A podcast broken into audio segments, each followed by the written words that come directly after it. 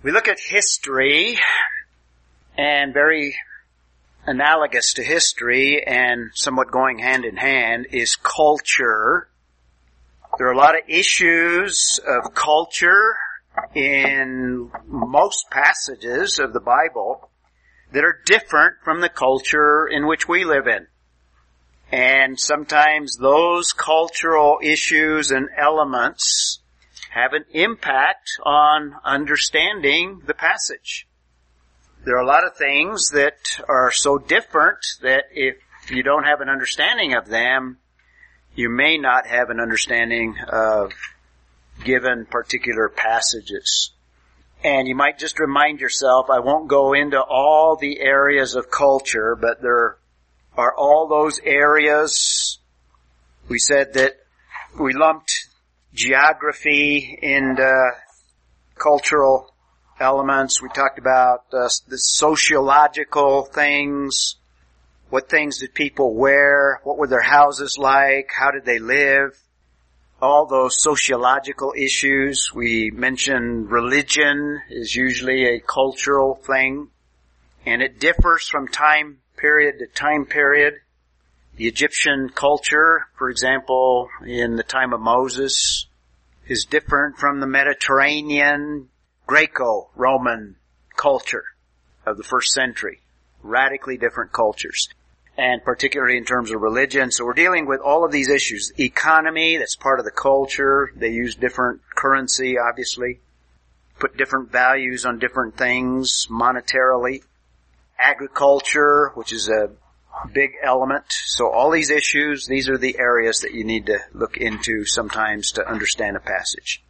Even legal, political. I gave you a long list when we were talking about culture, when we were looking at hermeneutical principles. Architecture, how they come into play. What's the culture behind uh, the readers and the, the author? If you're dealing with the book of Genesis and you're dealing with the patriarchs, that's a patriarchal culture. If you're talking about the time before the flood, that's an entirely different culture. There's some elements there that are, seem to be radically different than the cultures after the Genesis flood. If you're dealing with the Mosaic period, you may probably be dealing with an Egyptian culture. Remember we mentioned some of these when we were talking about general hermeneutics. If you're talking about the time of David, that culture was different from the Mosaic culture. And the later history of Israel is different from the earlier history. In some cases, they're in Babylon. They're in a Babylonian culture. In the New Testament, you have the culture of the Greeks, you have the culture of the Romans, and sometimes they overlap, sometimes they mix. So it's good to understand what's going on with uh, the different peoples that are being either addressed to or written to by different authors. Photo, background photo for this slide, that's Philippi. This is the Roman Forum. Almost the exact dimensions of a football field. But obviously, it's not a football field.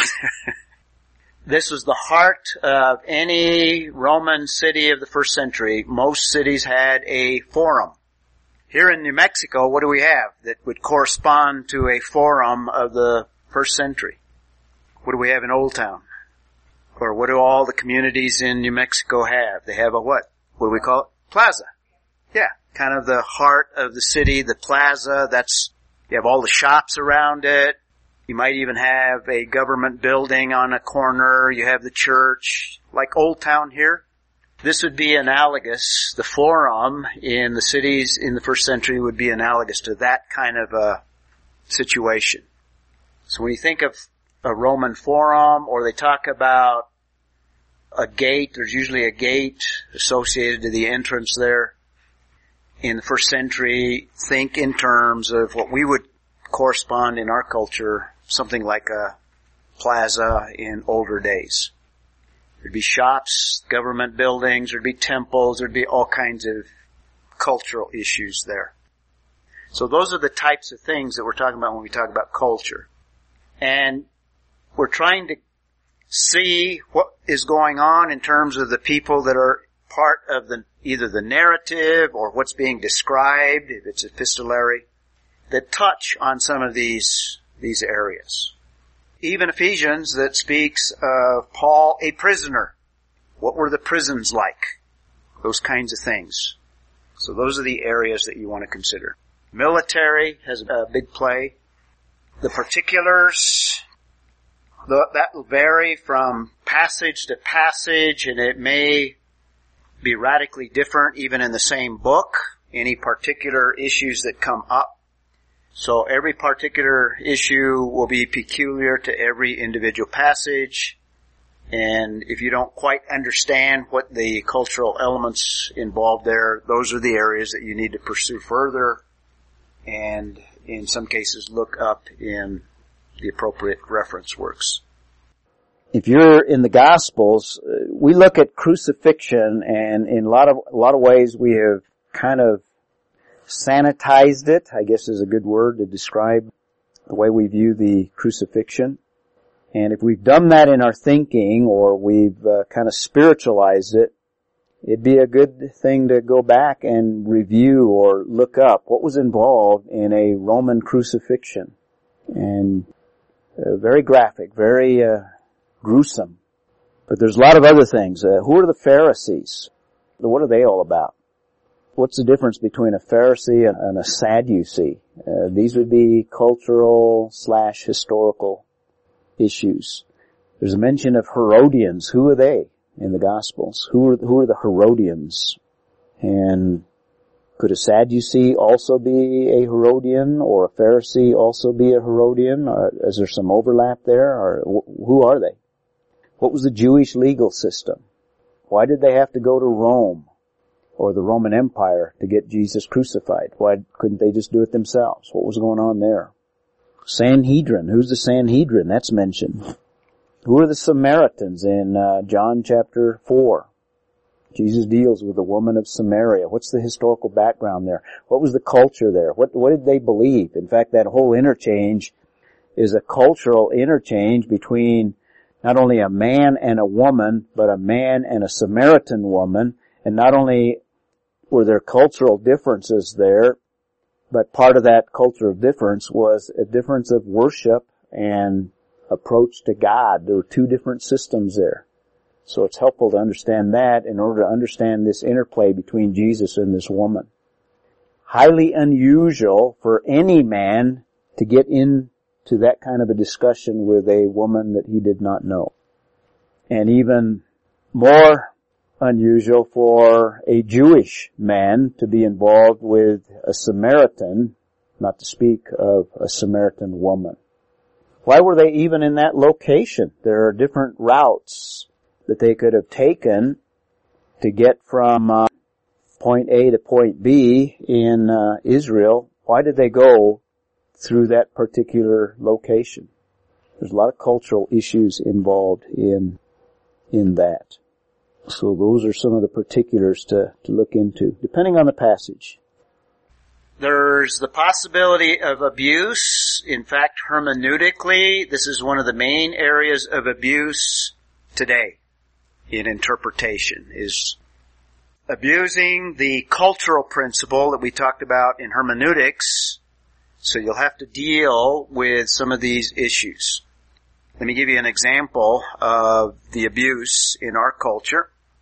There are a lot of passages in the New Testament that teach relationships between husbands and wives that include roles that go against the culture in which we live in. And there have arisen several theologians that have reinterpreted many of those passages, primarily feminists, feminist background interpreters. That wave has kind of subsided, but about 30 years ago there was just all these books that were coming out that were basically framed from a feminist perspective, taking Ephesians 5 and some of those passages, reinterpreting and the abuse was, is they took the cultural principle and said, well, all of those things were cultural. In other words, those roles themselves were not necessarily teaching on roles that go on in regardless of the period of time. So those roles were peculiar to the first century culture and were applicable then. We live in a more enlightened, a different culture, a different time, so they're not applicable today. So these issues of culture come into play as to how do you actually apply many of those passages. And this is just an example. So a reinterpreting of these passages, which basically in some cases makes the passages say the very opposite of what they actually say. Another thing that's going on today is there's a reinterpreting of passages relating to the whole homosexual issue. Justifying from scripture that practice, if you will, that whole gay, lesbian environment. And again, the argument is the, the culture today is different than it was in other times, and some of those passages that prohibit these things, those are peculiar to that particular culture. So that's how this can be abused, this whole area. So we need to make clear. And there certainly are limitations. I think I told you a little bit about this in terms of coming up with what things are transferable from one culture to another, which things are peculiar, genuinely peculiar to a particular culture, and there are at least four possibilities that Zuck provides in his explanation of culture and its impact.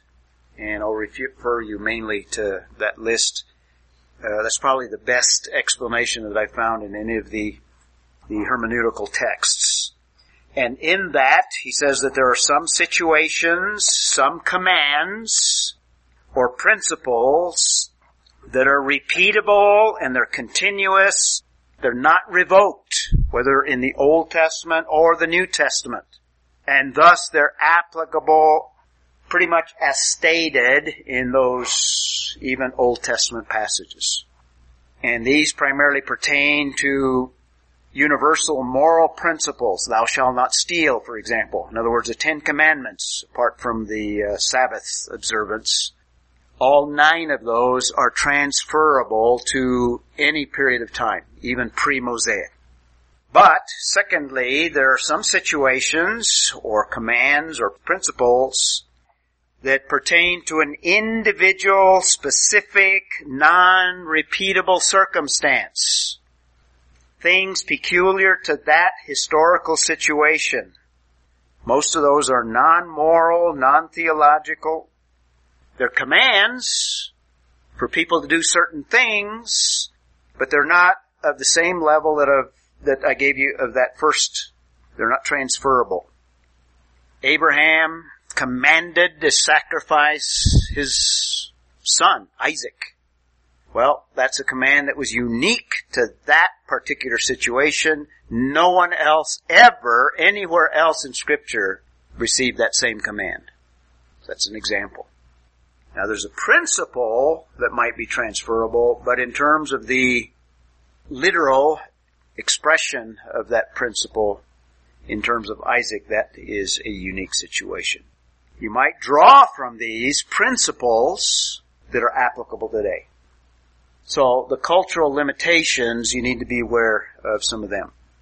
Number three, in Zuck, some situations or commands pertain to cultural setting that are only partially similar to ours. Greet one another with a holy kiss. In our culture, that's probably inappropriate, male and female in the church, right? But the principle could be applied in a number of ways. A hug, I think, is appropriate in most circles, or a handshake, or uh, some kind words might be applicable to do something similar. So we need to sort some of that out, and that's part of the application. Only partial, partially transferable. And there are some situation commands that pertain to cultural settings that have no similarities, but in which principles are transferable somewhat mentioned that already.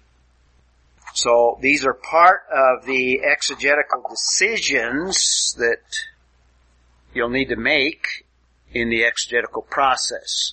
You may have observed these areas, these things, these particulars in in uh, in the observational stage, but now you're making decisions on them, and now you're moving from uh, not only the observational stage, but now you're making determinations concerning the meaning, and then the next step will be the application, which we'll talk about next.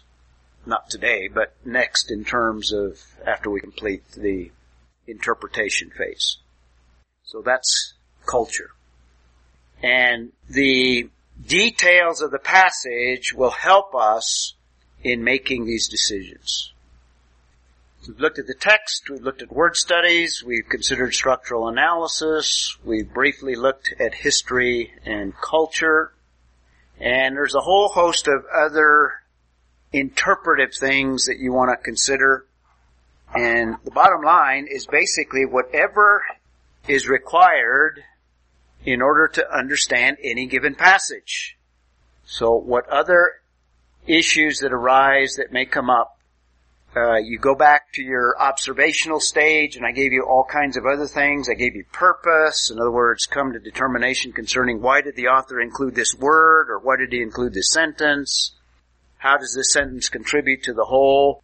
It's kind of quasi-structural, but it also gets involved with things like purpose, issues of atmosphere, all of those other things that we talked about. So it include other things, other conclusions. And remember, you're coming to conclusions now. They can be grammatical.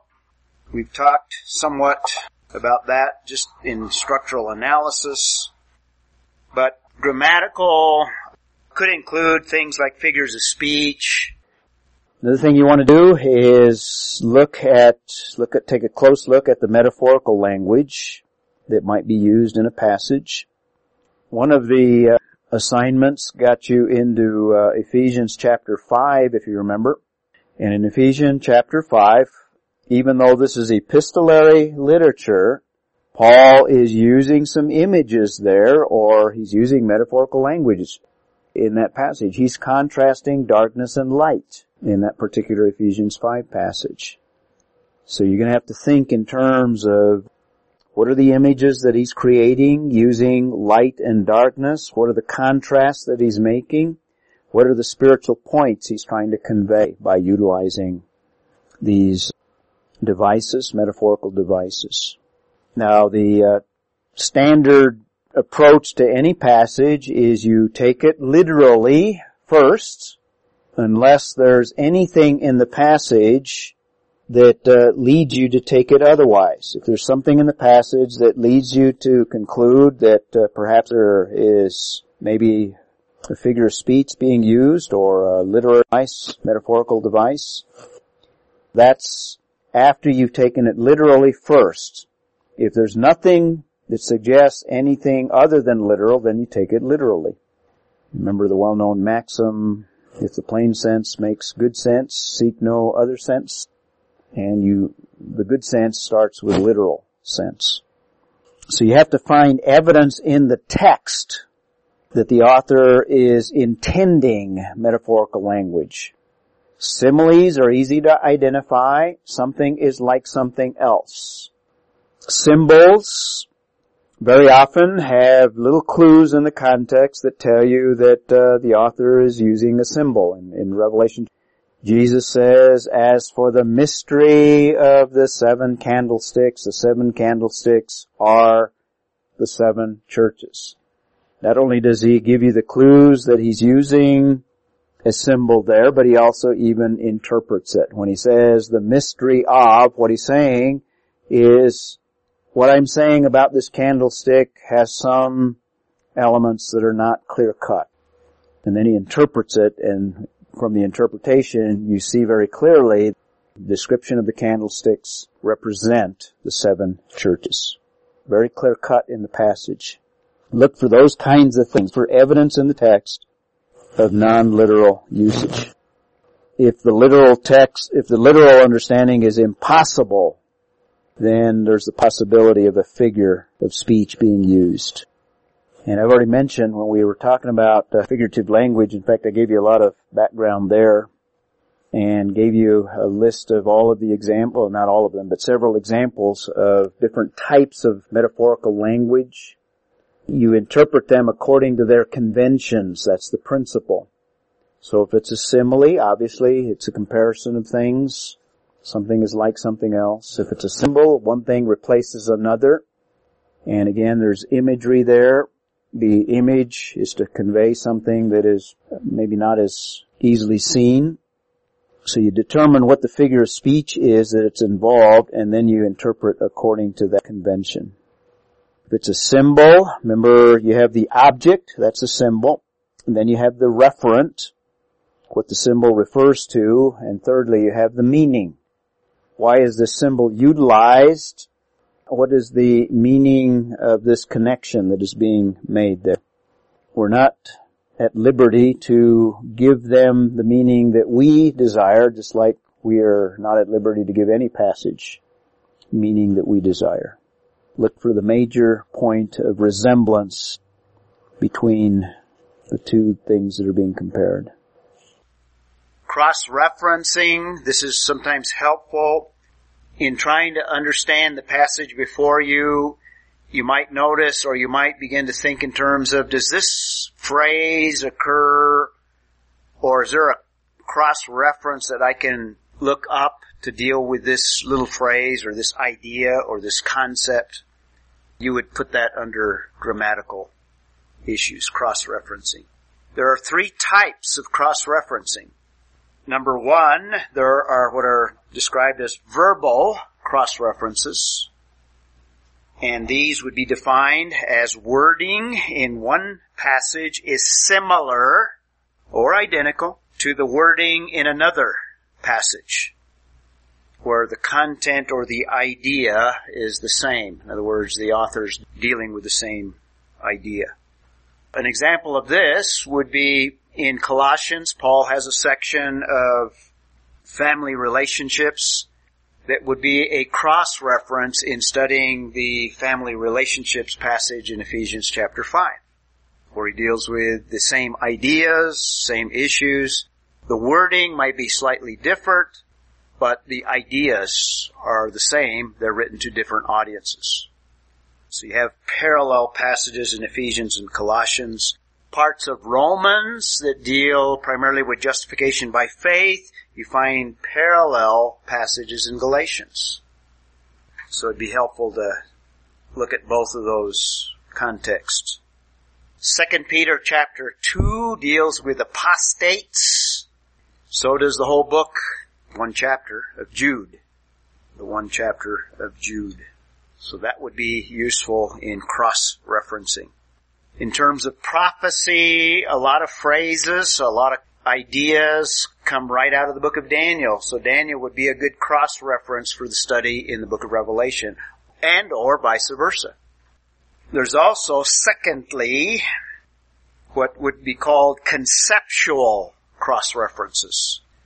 Number one is verbal cross-references where the wording is the same or similar. Number two, conceptual cross-referencing. You have passages with identical concepts or ideas. The Olivet Discourse of Matthew 24 and 25, you have the same discourse in Luke 21 and Mark 13. The material is not as extensive as it is in Matthew, so some passages are left out. But in general, the idea of the end of the age is the same in both and the period that Jesus is describing is identical. So that'd be a conceptual cross-reference.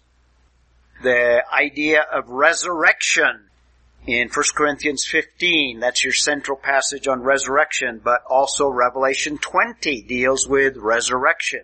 Not as in detail, but in some measure. Cross-references.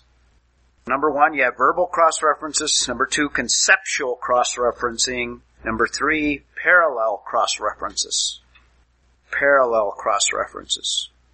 Here you have books that describe the same events or same topics. Books that describe the same events or same topics. An example of a parallel cross-reference would be In the Gospels, particularly the Synoptic Gospels, but sometimes we have the same incident, not only in the Synoptics, but sometimes in all four Gospels. Those would be parallel cross-references. So if you're studying one of the incidents in the life of Christ, you might see if the synoptics, all three, include the same event, or even all four, or maybe one or two may have the same event, and it'd be good to consult that other event. Information may be added to your exegesis. Now be careful with this, this kind of cross-referencing because it appears in some cases events may have taken place on two different occasions. For example, the cleansing of the temple, there seems to be one at the beginning of Christ's ministry. I think that one is recorded in the Synoptics. And I think the one recorded in the Gospel of John is at the end of his, or do I have it mixed up? Anyway, the point being, is there two separate occasions, two different occasions. And that's true of a couple of other events as well. But the majority of the events that you find in one synoptic, you can find a parallel in the other two synoptics. A good one in the Old Testament is there's a lot of parallels between First and Second Samuel and First and Second Kings and First and Second Chronicles. In other words, the four books, Samuel, the two of Samuel and the two of Kings, there's parallel treatments of similar incidents and similar kings, not all of them, also in the, the two books of the Chronicles. Those would be uh, parallel cross-references. So you have verbal cross-referencing, you have conceptual cross-referencing, and thirdly you have parallel cross-referencing. And these relate to grammatical issues primarily. Theological issues or problems that you may need to solve or, or deal with. Every passage will touch on some areas of theology and in some cases you might find issues that seem to be in conflict with other passages that deal with the same theology. You'll have to solve those theological problems. Come to some conclusions. Again, Sunday I was talking about the uh, immutability of God and I was mentioning that there seems to be two sets of passages. There seem to be some passages that clearly say, for example, the Malachi passage, uh, Malachi 3, 6, I believe, where God is speaking, He says, I do not change my mind. And there's other passages that kind of support the idea that God does not change. He's immutable. And yet you have the passage in like Exodus, what was it, 32, 12, if I remember right in my mind, where it says God changed his mind. Well, what do you do with those two passages? Uh, you have a theological issue here. Is God really immutable or is he not? How do you bring harmony between the two passages? Because we have a high view of scripture, we believe in their inspiration and inerrancy. We know that uh, the two passages could not be contradictory. So there has to be a resolution there that uh, the two have to fit together somehow. So we spent some time trying to resolve that. Or you might come up with some theological conclusions that go against the denomination that you are a member of. Well, maybe your denomination is not right. So you have to kind of wrestle with some of those issues. Or your upbringing or whatever situation, you might find things that are not exactly the way or that your upbringing taught you. So you have to deal with those issues. Things that seem to conflict with other passages, those are things that you need to take into account. And maybe your exegesis of this passage may have some flaws in it such that the conclusion that you're coming to that is in conflict with another passage that may be clear, maybe you need to revise your exegetical conclusions concerning those theological issues. You're always dealing with these structural issues. We spend a lot of time dealing with those both within a sentence, but also on the broader scale. At this stage, you want to finalize your decisions so that you are coming up with your final exegetical outline. your final structural decisions. Whether at the lower grammatical level in terms of prepositional phrases or all the way to divisions. At this point, you want to make sure you are consistent with the genre and your conclusions are consistent with the genre. I'll remind you of the example that I gave concerning the purpose of passages and remember we talked about Acts is not predominantly doctrinal. So if you're dealing with Acts, you want to make sure that you are dealing more on a historical level. And if it touches on theological or doctrinal issues, you need to make sure that uh, you're not basing that theology or doctrine simply on the book of Acts. It has to be based elsewhere, maybe illustrated in the book of Acts. So issues of genre. Purpose, I mentioned that as well. So you come into conclusions relating to purpose. And another thing you might do is just read other translations. It might give another slant and, and give you an insight. If you're doing your work in the New American Standard, uh, now's the time to read NIV. And even, it's even helpful to read a paraphrase, uh, read Good News or Phillips translation. There's also some books that have several translations all in one book. And you might, if you have one of them, all you have to do is just open to the passage you're dealing with and just see how all of the other translations translate that passage. And by this stage, you're in a good place to begin to say, oh, I see. This guy took this arrangement in this way or this issue in this way and, and the translators, this one took it in a different way or this grammatical issue, they solved it in this way, and this one dealt with it in this way. And it might just stick out because you already have a lot of uh, work that you've already done. Okay, so we're coming close to the end of our interpretive process. Remember in exegesis, we want to have a verification stage. So let's talk about verification. And in case you have forgotten, let me remind you this is part of the scientific method which comes out of the exegetical process. And the analogy that I used between science and exegesis, we've talked about the observational stage in science. You observe phenomenon in nature, in the creation.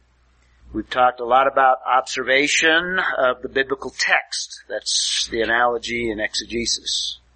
We just completed, or we're getting close to completing generalization. We formed hypotheses in science.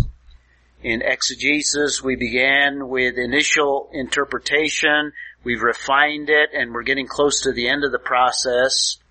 We've come to some conclusions that we have made, but now we want to test it. We want to verify it. And in science, you come up with a test that tests your hypotheses in exegesis, you substantiate the work that you've done. And we've talked about the rest of the process here, utilization, engineering, analogous application, construction, and exposition. Here's where commentaries come into place. Place of commentaries. I've been saying all along that you should put off the use of commentaries till later in the exegetical process. Ideally, it would be after you have come to all of your conclusions. Now, on a practical level, if you're dealing with one issue, there's nothing wrong with going to the commentary and see what the commentary says on that particular issue, but wrestle with it for a while. And particularly those issues of history and culture that we don't have a background where we need a little bit input there. So you might utilize commentaries earlier than at the very end here, as long as you're not short circuiting the whole process. But ideally, the place of commentaries is after you've done a significant amount of work on your own and you've come to some decisions on your own and you have some reasons for basing those decisions. Now you go see to get verification, to get somewhat of a test to make sure that you're not totally out to lunch. And the unfortunate thing is most believers, they'll open up the Bible, before they even read the text, they'll go to a commentary. And I've been saying all along, if you do that, basically your whole objectivity has been skewed in the direction of the conclusions of the commentary. So everything that you see in the text now is colored by what the commentary has already put forward. And it's unfortunate that a lot of pastors overly depend on commentaries. We talked about that earlier. And they don't go through the process. Well, what do they do? What do commentaries do? Well, they'll substantiate the truth of the passage. Now, it doesn't mean that the commentary is right, but in general, if people have gone to the extent of publishing, they've had editors and they've they've probably had reviewers and people that have gone over their exegesis and helped them to make sure that everything is somewhat in order. So in general, they are useful for substantiating the truth of any given passage. And this is a source outside of ourselves. So oftentimes the commentators are more often than not on the right track. Secondly, they're useful for doing the very thing that we're talking about, for verification, verifying your personal findings. You made all the observations, you did the word studies, you came to some good conclusions here, you have some good reasons for your conclusions, and now it's verified by this commentary. The commentary says the same thing that you come up to. So it's good for verification. But uh, oh, I, I think I, I missed this part, or I uh, was on the wrong track on that one, and so it's good. Thirdly, for correction, correcting mistakes that we inevitably will make, and as you get better at it, hopefully you have more experiences of verification and fewer and fewer of correction. And as you become more and more skilled in the exegetical process, you'll have the experience of verification more often than correction.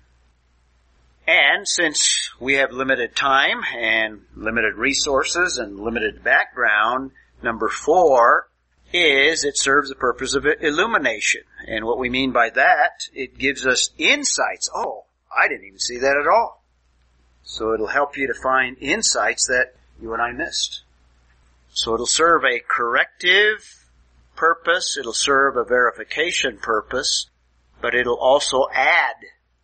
And in some cases it might send you all the way back to the drawing board and say, oh, I need to start over on this thing.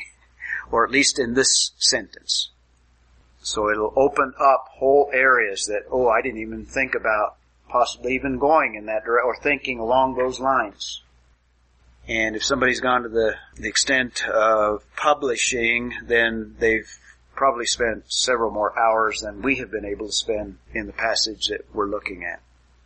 In some commentaries, one that I'm thinking of, for example, uh, Hoehner, uh, Harold Hoehner, who's quite a scholar. In fact, I depend on him on a lot of chronological stuff. Greek scholar, professor at Dallas Seminary. His life work is embodied in his commentary in Ephesians. So he almost spent a lifetime putting that together and it's tremendous commentary. So you would expect that he would come up with things in the passage that are legitimate that we would miss. So that's the value of commentaries. Least going to that quickly because you have people with 40 years of experience who are enlightened by the Holy Spirit who have done the work and they're ready to give you the why am I to what I should not. Not every commentary is that thorough. Not every commentary is that accurate. Not every commentary comes from the same theological perspective that you might be coming from. Kind of a glaring example of that is I've exegeted the book of Revelation and I've taught it for many years.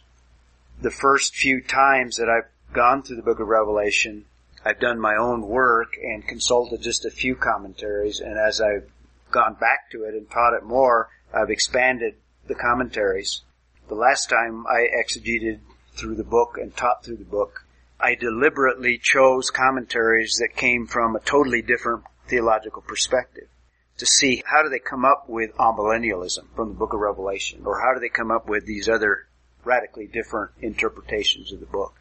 You may have a commentary that is probably pretty good, but he may not totally agree with where you're coming from theologically, and you need to sort those out.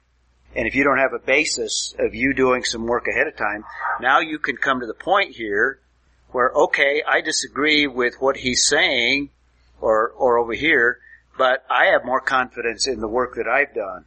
If you go to this process, it won't be unusual that you will find some commentaries that you will have more confidence. I experience that all the time.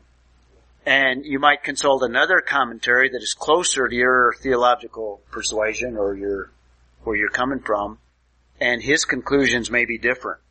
And all generally, if I'm exegeting, I think I'm consulting five commentaries through my study of the book of Hebrews right now. If I do it again sometime, I'll add some more. So, in the book of Hebrews, there are two kind of radically different approaches to the, the whole book. And I've got commentaries on both sides. So they'll disagree.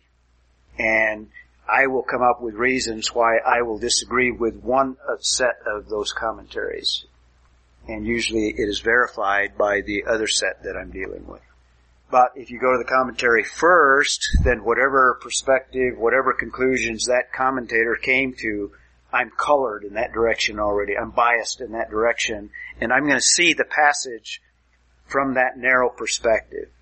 And I'm not going to be able to see perhaps a different understanding that may be the correct one. So that's the place of commentaries.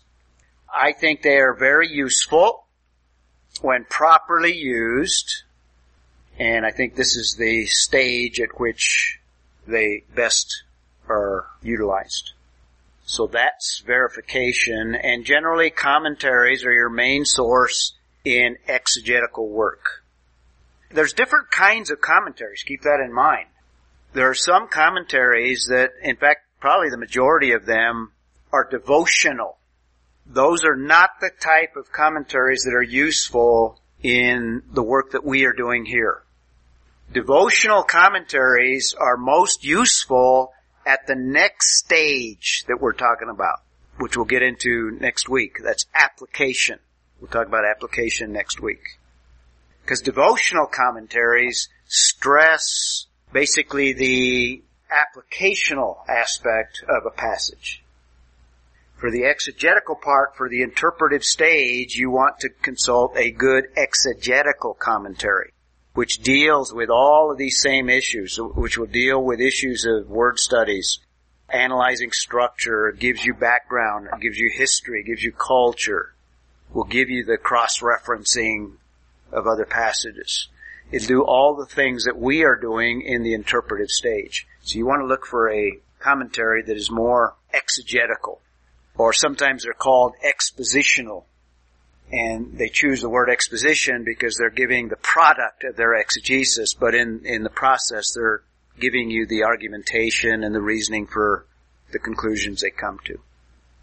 There are some commentaries that are more theologically inclined or in emphasis as well. Those are not as useful as strictly exegetical or expositional commentaries.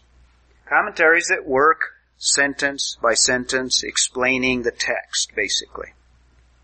So we're coming to the last stages of the interpretive process. Now we're bringing it all together. This is the stage of synthesizing or summarizing, bringing things to conclusion. You've done a lot of work and you've got all these little pieces of paper. You've got your diagram there. You you got your notes that you took on that cultural issue out of that Bible encyclopedia. You've jotted down some of your observations on another sheet. You, you got all of these pieces of paper scattered all over your desk. yeah. and your memory of all of the work that you've done will serve you for tomorrow morning. Yeah, okay. But you put all this work, you don't want to do it all over again. So you want some way of not only putting it together for tomorrow, but you want some way to put it together so that you have your work in some form preserved for you so that five years from now when you're teaching the same book to a different class or a different age group or whatever, you don't have to go through the whole process all over again. And by the way, when you do word studies, once you've done a word study on a particular word, you don't have to go back when you encounter that same word in a different context. You don't have to do that word study again.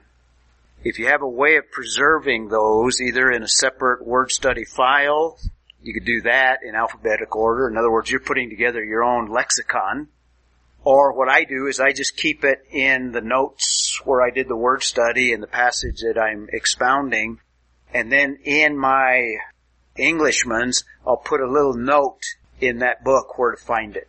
In other words, I'll know where that word study is and then I go to my notes and look at Hebrews or First Corinthians or wherever I did it. Then I can go pull that out and so once you've done a word study, you don't have to do that word study again. You've got all that work unless you did it 15 years ago and you're a little more sophisticated and you want to redo it. But once you've done it, you've developed the range of meaning. All you have to do now is go over, okay, this word is used in these five ways. In this different context, I think it's used in this way now. And it's just a review of what you've already done. So, summarization is coming up with a way to gather everything together so that you're ready in the morning to teach or long term, uh, you're preserving all the work that you've done. So what's involved? Well, you're gathering together your conclusions. And let's talk a little bit about the range of conclusions or what conclusions are all, all about. You want to, and you might want, especially major conclusions, you want to have reasons why you've come to certain conclusions. Maybe there's a particular issue in that passage that uh, you need to resolve and now you need to have reasons why you've come to conclusion A rather than conclusion B. And you might just write them down. One, two, three, four, five. In other words, because of these five things in the text, I've come to this conclusion. And you could even uh, include some that your commentary adds. You know, you've come up with your four, now the commentary gives you two more. So you get six reasons why that's a good conclusion. Evidence has to be based on the text. Because of the details of what I have in this passage or the context, evidence based on the text. As opposed to this is what my denomination holds to. Thirdly, your conclusions should account for the details of the text. Not half of them, not one of them, but the composite of the details. If it's a good conclusion, it'll account for the details. If it's a flimsy conclusion, then the details sometimes go against the conclusion. Why did I decide the meaning on this word? Well, you've got a word study and you ought to have a lot of reasons there or a lot of basis for, for that. You ought to be able to show that in similar contexts that word is used in that same sense or that same meaning. So you have all that data that you've already worked, that you've done in that word study. Now if you've done uh, diagramming, you have all of that data that's a basis for the conclusion you've come to. And if you can show that you have derived the main idea of this sentence from that diagramming, it comes right out of the diagramming, and you've come to that conclusion, then that is data and information that summarizes that conclusion or substantiates that conclusion, gives you reasons for it. So these conclusions demonstrate one's interpretation is the most plausible with the available data of the text. In the beginning stages, you are making preliminary conclusions. In this stage, you are basically concluding and finalizing those conclusions. That's synthesis. Fourthly, you ought to be able to, if there's two opposing views, be able to see or list the weaknesses of the other viewpoint or the other two viewpoints that are differing. The strengths of your conclusions should overwhelmingly overshadow the weaknesses of the others. If you can't do this, then maybe the other perspective is the correct one, and yours is the one that has the weaknesses. And I mentioned this earlier, not all conclusions have the same weight. Not all conclusions have the same weight. And this is true in every given passage. There are some things that'll be crystal clear and you'll have 10 reasons why this is the correct interpretation of this particular issue in this particular passage. It's crystal clear. All the commentaries agree. There's no disagreement. So the weight of that conclusion has lots of weight. Sunday morning you can pound the podium. This is what it is. This is what it says. This is what Paul meant. Pound, pound, pound. And there's others that could go either way, like what John was talking about earlier. And sometimes in, in teaching, if it's a significant thing in the passage, it could go either way. You might give reasons why you might go in this direction, and then you might give the opposing reasons why you might take uh, another viewpoint. And you can make it clear to the audience, and if you haven't made a decision, you can leave it for them to make, and you can just state that this passage is not clear on this particular issue. So that's the weight. That's what I meant by there are some conclusions in scripture, some doctrines in scripture that we will go to the stake for. We will not renounce Jesus Christ and his sacrifice on the cross for us once for all, and that's the only way. We'll go to the cross for that. I think scripture is pretty clear. But whether the prepositional phrase modifies the subject or maybe an adjective or something else in there and it's not real clear, those are not issues to go to the stake for. Probably a striking example, the one that comes to mind immediately is Genesis chapter 6 where it talks about the sons of God intermarrying with the daughters of men. Well, who are the daughters of men and who are the sons of God? There's at least three major viewpoints on that from uh, three differing uh, well, not differing camps, uh, all of them conservative, all of them pretty much with the, the same scholarly ability in terms of commentators and all equally plausible. So in those uh, instances, we probably just don't have enough data to, to be conclusive. So you, you don't want to be dogmatic in saying, well, it has to be this. So you need to weigh the conclusions. And in teaching, it's good to be honest and objective in terms of the things that you have confidence you can preach and teach and other things that you're not, you can make the audience aware of those things. So this comes into play in every passage. Every passage you'll feel very confident about the major things that you're going to teach and there may be some other things within the passage that you're not clear on and it may just take further study. They may be clear, and there may be enough uh, data and detail there. It's just that I haven't looked at it into sufficient detail to go to the stake for. So, we're coming to conclusions, and whether they be on terms, or whether they be on structure, or whether they have to do with uh, figures of speech, whatever they may be, we're beginning to come to conclusions and we need to be able to record them in some way. And in general, my exegetical outline is the bulk of the conclusions I've come to because I've summarized what that passage is saying. And once I press the print button and I'm getting ready to send it off, that's the highest level of confidence that I have that I understand that passage and I know the structure of it those are the conclusions of this passage. This is how this passage is laid out. So, I will have a main idea. In other words, this is the main thing that is going on in this paragraph that I'm teaching tomorrow.